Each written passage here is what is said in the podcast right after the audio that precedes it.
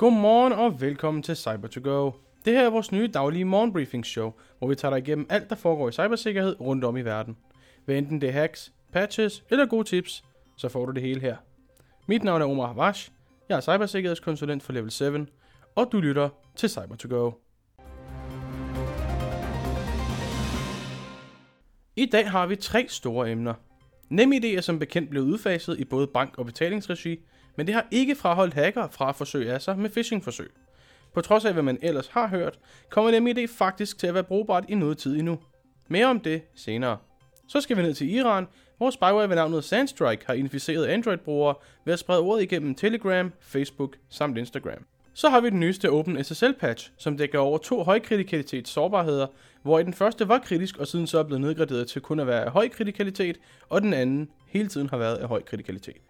Så skal vi også lige en tur forbi Google Play Store, hvor fire apps med malware i er blevet installeret over 1 million gange til sammen. Igennem reklamer fra appen bruger de skræmmetaktikker til at lokke slutbrugerne til at rense deres enheder og installere spyware derigennem. Og så skal I selvfølgelig heller ikke snydes for en lille vejrudsigt til slut.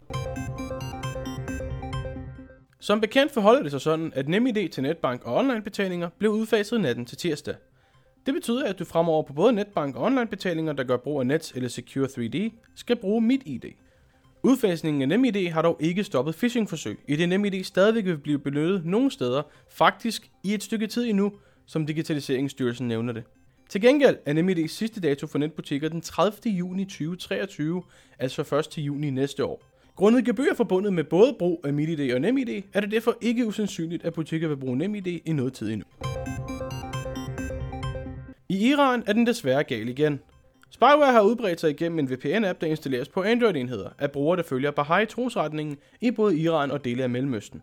Igennem religiøst motiverede opslag på sociale medier som Facebook og Instagram, har hackerne formået at tillokke deres ofre til at tilmelde sig en Telegram-gruppe. På Telegram kan man udsende beskeder til samtlige medlemmer på én gang, og det er oftest i den sammenhæng, at Telegram bruges, eksempelvis til at planlægge demonstrationer eller lignende aktivisme.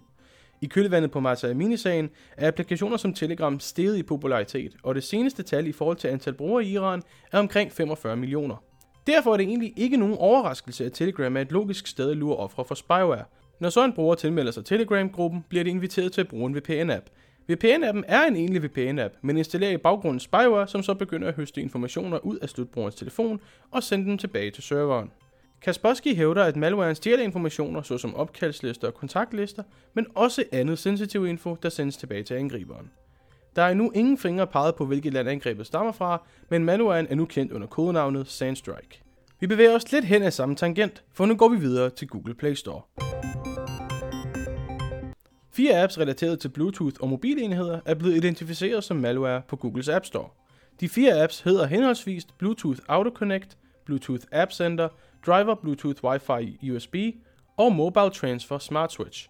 Tilsammen er de blevet installeret over en million gange, med Bluetooth AutoConnect som frontløberen med over en million installationer alene. Igennem de fire apps sender hacker reklamer til brugerens telefoner, som lokker brugeren til at installere andet software, da deres enhed angiveligt er inficeret. Det software, der så installeres, er egentlig spyware, som så høster sensitive oplysninger fra slutbrugeren og sender tilbage til aktørerne. De fire apps kører heller ikke lige frem hurtigt.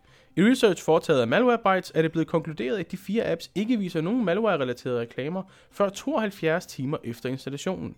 De kan også åbne virussider på brugerens browser, men heller ikke dette sker før 72 timer for at undgå mistanke. Efter de 72 timer er oppe, vil appen åbne lignende faner hver anden time i brugerens browser i håb om, at brugeren falder i fælden. Dette sker selv, hvis enheden er låst. Har du eller har du haft denne app eller lignende oplevelser, råder vi dig her i Level 7 derfor at køre en scan for viruser på dine mobile enheder. Det kan gøres igennem blandt andet apps som Malwarebytes, der er gratis på Google Play Store. Og nej, det er ikke en virus. OpenSSL har været godt i gang i patchrummet, hvor de som planlagt har udgivet en patch for to sårbarheder, som har været estimeret værende af høj kritikalitet. Det drejer sig om CVE 2022 3602 og CVE 2022 3786, som begge er buffer overrun sårbarheder. De kan aktiveres igennem X509 certifikataktiveringsprocessen, så fremt en e-mailadresse, der opfylder visse kriterier, er benyttet. Fra OpenSSL's side forklarer de, at sårbarhederne kan aktiveres ved at oprette forbindelse til en ondskabsfuld server via en TLS-klient. Er det derimod i serverregi i en TLS-server, vil den sårbarhed kun kunne misbruges, så frem serveren anmoder om identitetsgodkendelse eller authentication, og en ondskabsfuld klient så opretter forbindelse til serveren. Sårbarheden drejer sig om systemer, der kører OpenSSL 3.0.0 til 3.0.6 og blev patchet i version 3.0.7. Den nyeste version kommer i kølvandet på tilbagetrækningen af version 3.0.6, efter holdet bag OpenSSL opdagede sårbarhederne blot en dag efter udgivelse af version 3.0.6. Derfor, hvis du bruger OpenSSL, og det gør du højst sandsynligt, så er det i den grad værd at opdatere til version 3.0.7 hurtigst muligt. Og så skal I selvfølgelig heller ikke snydes for en lille vejrudsigt. På den her onsdag kommer vejret til at være lidt forskelligt afhængigt af, hvor du er i landet. Er du mod vest, vil vejret for det meste være skyet med lidt regn. I øst vil det være lidt mere soligt i nogle dele af dagen. Temperatur i dag ligger mellem 9 og 13 grader, og vil i nogle byer gå ned til 7, når vi når hen mod natten. Hos Level 7 går vi meget op i at forbedre cybersikkerhedslandskabet i Danmark, både på et kommersielt virksomhedsplan og for dine ansatte. Vi arbejder med alt lige fra red teaming, sårbarhedsscanning og pentests, til projektledelse, SIS-18 compliance tests og CISO as a service. Har det her fanget din interesse, så kan du gå ind på www.lvl7.dk og læse mere.